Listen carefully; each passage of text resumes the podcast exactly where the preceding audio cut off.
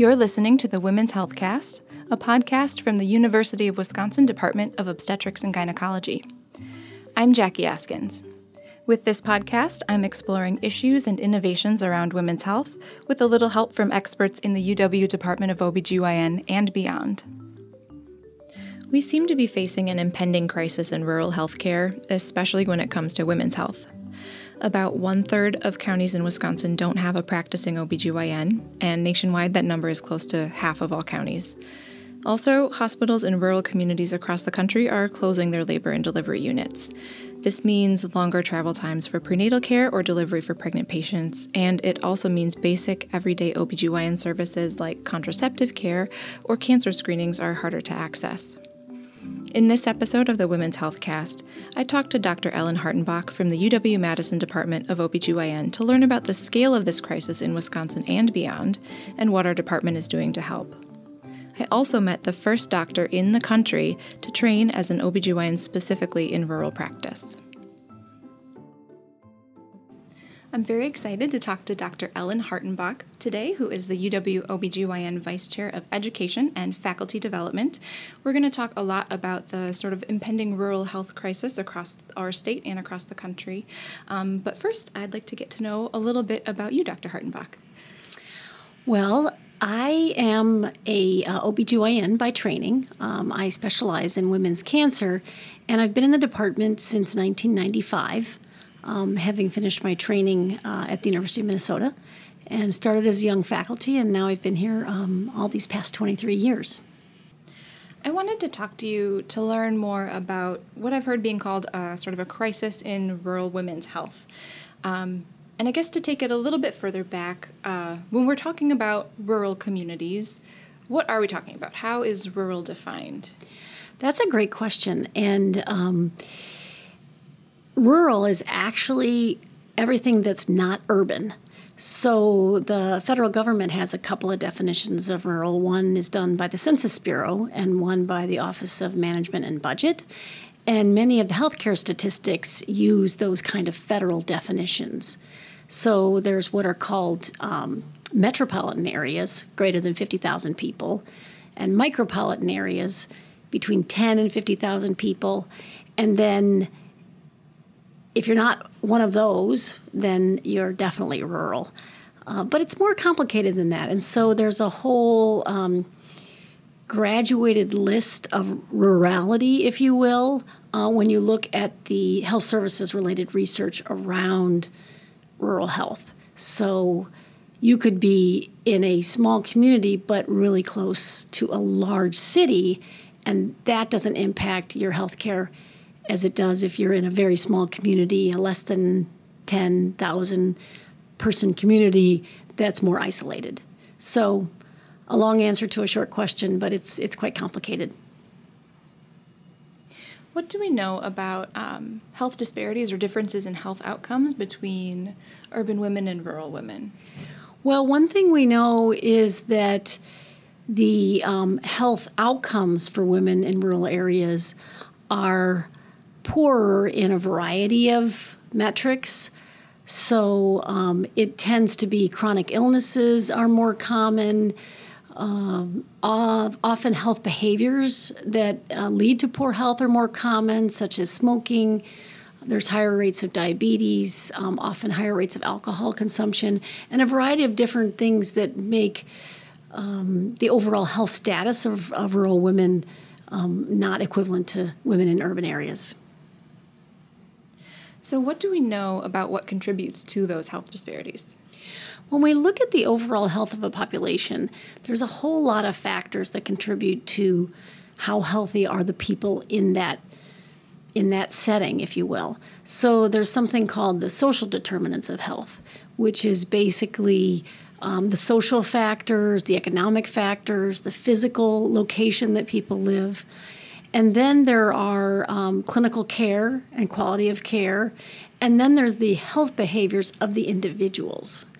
So, one of the things we know about people in rural settings is they have some access to health care issues. So, um, actually getting access, um, less, uh, less insured, less easy access.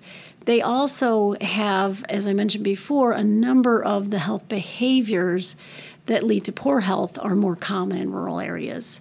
So it's uh, it's a combination of things that, that lead to the disparity. So, what does that crisis look like for women in Wisconsin? Is it largely an access issue?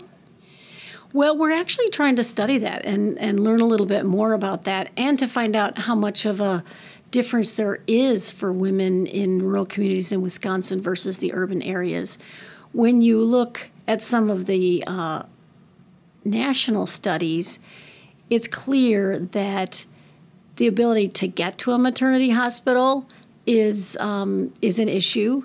Um, half of the counties in the in the United States don't have an OBGYN. We're doing a little better in Wisconsin, so it's only one out of three counties where there isn't an OBGYN. And so there's a lot of issues. There's there's the health of the population, there's the access to care, and then there's the facilities and the physicians and other healthcare providers in the facilities. So that's a long way of saying there's some access to care issues as well as some unique issues around hospital closure in rural areas and um, physician shortages. So, about 15 to 20 percent of the people in the United States live in a rural community, and less than 10 percent of the physicians practice in a rural community. So, there's an immediate problem with access to healthcare providers, but um, also there's some issues with um, facilities closing and some of the economics in some of the smaller towns too. You mentioned hospitals closing and like the access issue, and that reminds me of several articles I feel like I've read recently about um, hospitals closing in rural areas and that forcing uh, women to need to travel three hours, four hours or more to give birth, especially in sort of high risk pregnancy situations, and that can be really um, scary. So, what are some of the things that can go wrong or not work out as well when there's not easy access to obstetric care? Well, one of the things about obstetrics is most women are low risk, but you can go from being a low risk pregnancy to a high risk pregnancy kind of quickly.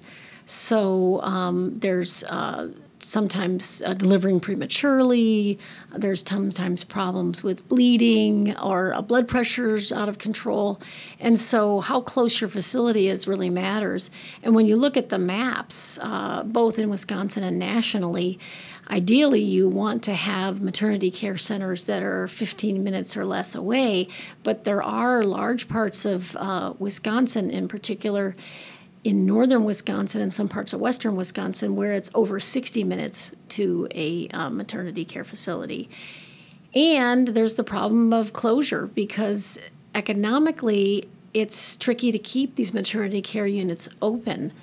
And in smaller bed hospitals, um, it becomes an area that um, it's hard to stay open and uh, and keep up the quality. So there's there's been a lot of closures, as you mentioned, uh, of maternity units maternity care is incredibly important and often kind of an emergent um, issue that you never quite know when it's going to happen. But um, but that's not the only part of a like a woman's healthcare needs either. So are there other kinds of problems or challenges that can come up when women don't have easy access to an OBGYN or a, a just a gynecology provider?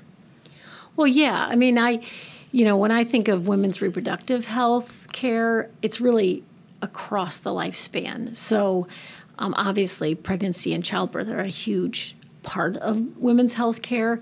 And in fact, childbirth is the number one reason for people to get hospitalized in the country. But other things are important too. So there are cancer screenings um, that, that people need to get in for. There's some unique problems uh, for women from the standpoint of gynecology care, contraception care, family planning, uh, and even things that are very unique to women, um, some of the pelvic floor problems that people have that some of our specialists um, uh, spend time working on. So, so it really is a number of different things across a woman's life, you know, where there are reproductive health outcomes and things that are important in terms of getting to the right place for the for the care that you need. Is this problem limited to women's healthcare providers? Are OBGYNs the only doctors that are kind of in short supply in rural areas? No, in fact, um, the rural health disparities and the geographic differences for access to care and access to physicians is across all the medical fields. And there's been a lot of attention, um, both nationally and in, uh, in Wisconsin, locally and regionally, on making sure that we have enough providers in uh, general medicine, in psychiatry, particularly general surgery. Um, there's a there's a real focus on um, all the all the areas, and um, the health disparities exist for men and women in um, all the fields of medicine. So, what are we doing about this health rural health disparities, and then about the sort of the lack of providers in rural areas? We know why it's bad and why it's kind of kind of terrifying and it's presenting this crisis, but what are we doing to try to make it better? Well, I guess it's a question of who who are the we. Um, you know, at the national level, the national professional organizations like uh, American College of OBGYN and others are suggesting that we uh, work really closely with physicians in these practice areas and try and set up regionalized care, um, support telemedicine, support loan repayments so that we can get our graduates to take up practices in these kinds of communities and support them in that way. Um, on the local level, you know, we can't fix everything, but in the in the department, we decided to design a specific track in our GME program so that we would literally recruit medical students who had a background in rural communities and an interest in rural medicine to come and train in OBGYN in, um, in a designated rural track so that we can help with this physician shortage um, in Wisconsin. So we're the first OBGYN rural residency in the country, yes? Yeah, we're the first program that has a um, very specific track with a uh, specific application process um, designated this way. And, and there are others who um, are interested in this kind of an approach, um, but we're the first that's, that's um, you know, out there that's uh, designated to to basically recruit medical students who want to do this and then help them achieve that goal. Because what we know is once people have come to residency, they will choose practices very similar to the residency training. And what we need to do is give them experiences in these smaller communities and the smaller hospitals so that they can picture themselves practicing there when they graduate. How does the rural residence training look different from the rest of our residency class? Yeah, great question. I think of it as kind of residency plus. So um, we have three fabulous hospitals in Madison where our residents train and they get unique experiences here. So the rural track resident has rotations and experiences in the three Madison hospitals and spends the bulk of their time here. So 80% of their time they're training here in Madison, and then 20% of their time they're training in small community hospitals with talented OBGYNs. So they get that experience. So it's the main residency plus the additional experience in the rural hospitals. So training more doctors seems like a great step, right? It's really important to make sure that we have physicians who are ready for rural practice since it does look pretty different from um, like a more urban center practice, but it's not the only step, right? So, are there other systemic changes that need to happen to make sure that um, people in rural communities still have access to great health care? Well, I think there's a, a whole lot of um, issues that uh, that need to be addressed and are being addressed in a, in a, in a variety of ways. Um, as I mentioned earlier, uh, focusing on the regionalization of perinatal care, uh, designating different hospitals at different levels. Um, that's something that's ongoing in the Wisconsin Association for Perinatal Care. And also trying to uh, potentially beef up telemedicine um, is something for the future. And and to kind of fuel all of this, um, you have to be continuing to monitor outcomes.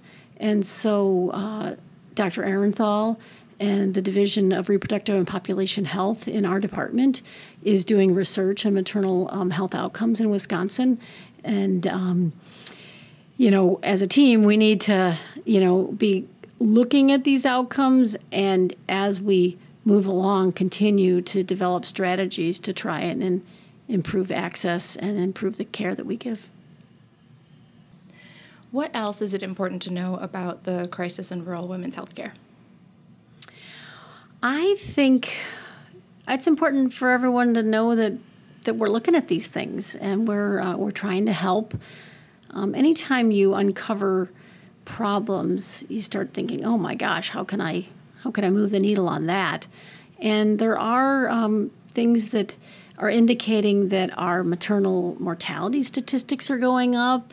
Uh, the um, the percentage of uh, low birth weight infants in Wisconsin is going up. So these are big health indicators that um, that we just need to take a look at, and we need to slow down, and we need to try and do some research, analyze the problems, and then uh, start working on solutions. And um, you know that might sound Pollyanna, but you know that's I think the way that we can continue to improve healthcare for people and help populations um, to be as healthy as they can be. Dr. Hartenbach, thank you so much for talking to me. Thank you. After learning about the scale of the rural health crisis from Dr. Hartenbach, I wanted to know what motivates someone to practice medicine in a rural setting and what special skills those physicians need to take great care of their patients. For that, I talked to Laura McDowell, Dr. McDowell is an OBGYN resident in her second year of training here at the UW. She's also the first person in the country to train on a rural OBGYN track.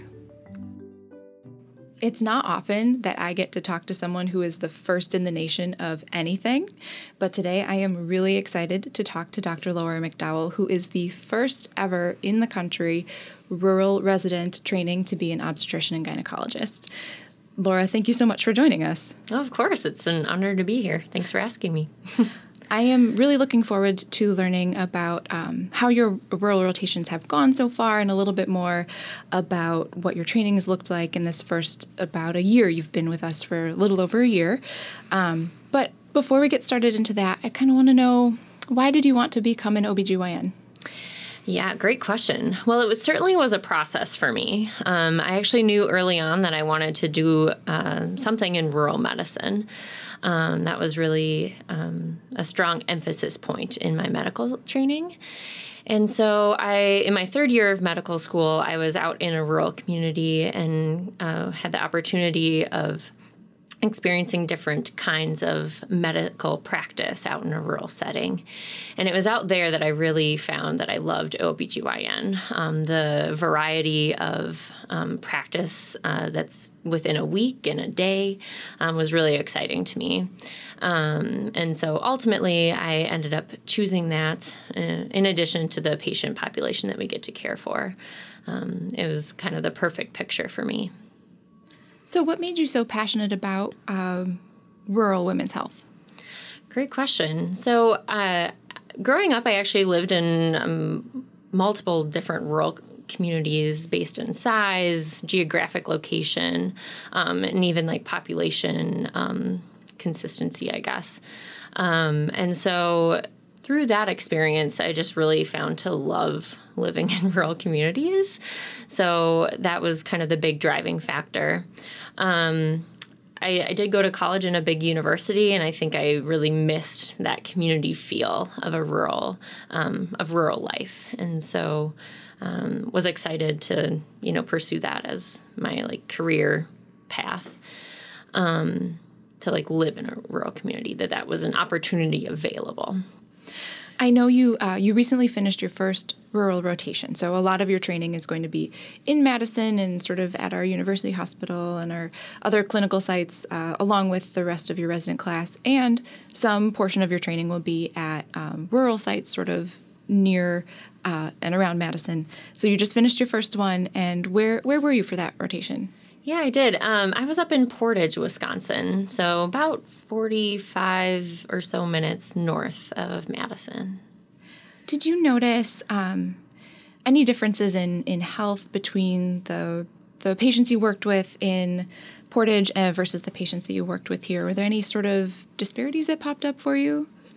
Well, um, certainly the, I mean, I guess patient health was not necessarily the big differing factor.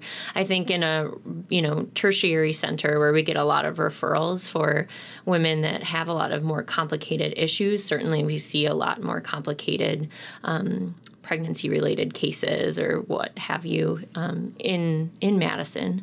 Um, but they do come from somewhere, and so certainly out in Portage, there were women that um, uh, you know were needing further assistance in their care, um, and some of them were actually referred to Madison for that care so I did I did have the opportunity um, to care for those women there and be involved in the process of transferring care either here or seeking consultation in Madison. How was your rotation in Portage different from um, the time you spent in clinics in Madison?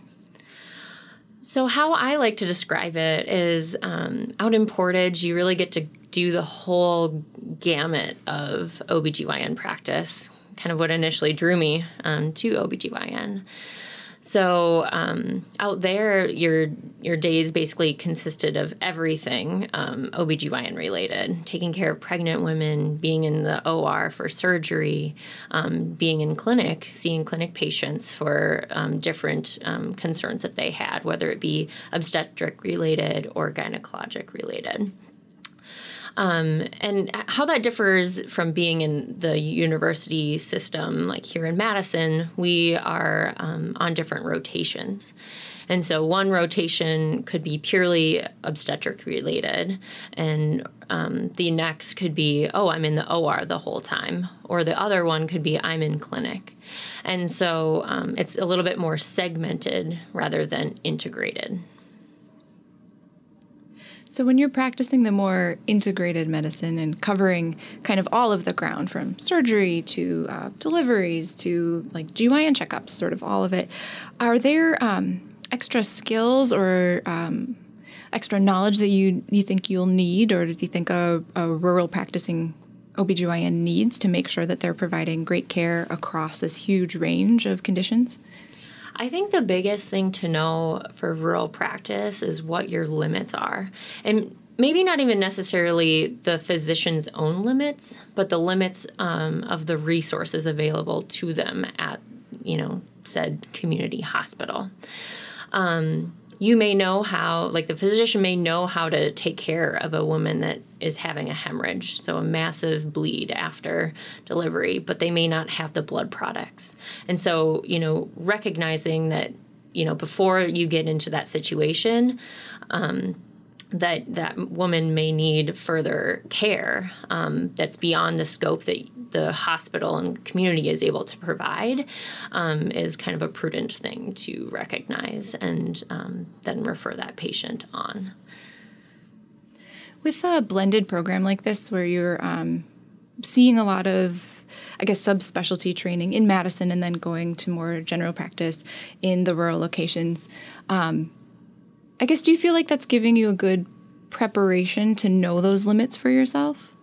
I think so. And I think it also allows um, the training physician to understand well, if I have a patient with this con- concern or issue, um, and it's beyond what I my knowledge base and what I feel comfortable um, with, you know, counseling the patient. It, it having that experience in your residency training in those subspecialties allows you to be like, oh, well, I think that she would be best served by going to see a uro, urogynecologist. Or I think that um, further care in reproductive endocrine infertility would be um, the best option for her, um, or the maternal fetal medicine. So it's um, gaining that understanding of what the different subspecialties do um, can help better guide your um, referral um, down the line. So, we know, especially in our department, um, that there's this huge ongoing access issue for women's healthcare in rural areas, which is, of course, a huge reason why um, this the rural residency program was developed in our department in the first place. And so in Wisconsin, it's like one third of counties I think that's the statistic. Yeah. Um, so one third of counties don't have a practicing OBGYN. Do that would it? make sense. Yeah. Yeah. and and that's actually a lot. I mean, that's a lot of that's a lot of our counties, and that's um, it's not limited to our state either. This is sort of a nationwide issue with um, not enough OBGYNs, and then some like small community hospitals closing their labor and delivery wards, and it's sort of it's a lot, right? Um, and it it definitely seems like training more doctors like you uh, to make sure you're ready for practice in a rural location is a really, really great first step. Like it's a really good part of it. But um, after your first rotation in in Portage, what else do you think needs to happen to make sure that women in rural areas have good access to healthcare? Like in addition to making sure that we train doctors who are ready and awesome at the rural practice, what else is missing? Well, I think it also needs to be some community buy-in too. Um, I know you mentioned that some places are closing their um, maternity wards, and um, I, I understand that OB is not like the most profitable of um, you know specialties. However, um, it is like crucial to building communities and keeping care in those communities. I was talking with um, you know a, a longtime doc, and he was saying that you know he's seen this pattern where a hospital will close its doors to maternity services. And if the mom can't deliver her baby there, she'll go to this other center. And then since she's at that center, you know, oh well, the baby was seen by a doctor at that hospital. Oh, so then we'll we'll drive and get our care for our children there. And then, oh, well, you know, maybe my husband should go get a checkup, you know, every now and again. And since we're going for our care here, why don't you come with us? So it's kind of this huge ripple effect that maybe people don't uh, see at first, um, but it can uh, kind of, you know, multiply um, from that seemingly one small change um, could have a huge effect on that community hospital. Wow, I didn't think of that at all. Is there anything else you think people need to know about um, rural medicine and why it's so important to make sure that our doctors are prepared and to make sure that you know we have a a nation with large rural populations? Really, um, what do we need to know about healthcare access for a significant portion of our country? Right. Yeah. So off of that, like a vast majority of um, Americans are living in rural settings, and uh, they deserve really high quality care, just like you would get at an urban center. Um, and so certainly, you know, there's like transportation issues for these people that live out in rural areas. Um, a lot of them specifically seek out living in rural areas because living in the city is a bit overwhelming.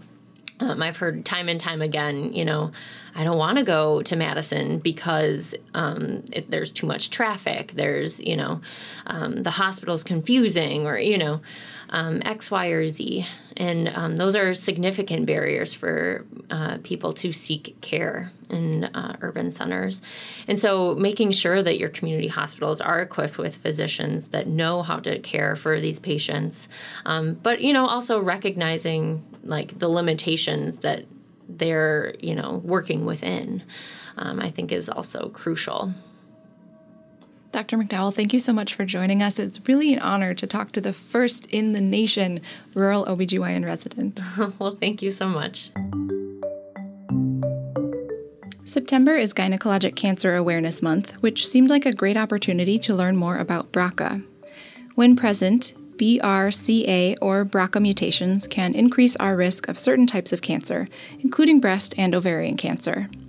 On the next episode of the Women's Health Cast, I asked Dr. Lisa Barroilhet, who's a gynecologic oncologist and BRCA expert in our Department of OBGYN, about how the mutations work, why doctors might refer their patients to genetic testing for BRCA, and what patients can expect during that genetic testing process. Women's Health Cast is a production of the University of Wisconsin Madison Department of Obstetrics and Gynecology. This episode was produced and engineered by Rob Garza. You can subscribe to Women's Health Cast on iTunes, Podbean, Stitcher, Google Play, or wherever you like to get your podcasts. And of course, you can follow us on Twitter, Instagram, and Facebook at Wisc OBGYN. Please let us know how we're doing. Rate and review us on your podcast app, and let us know what women's health issues you would like to learn more about. Thanks for listening.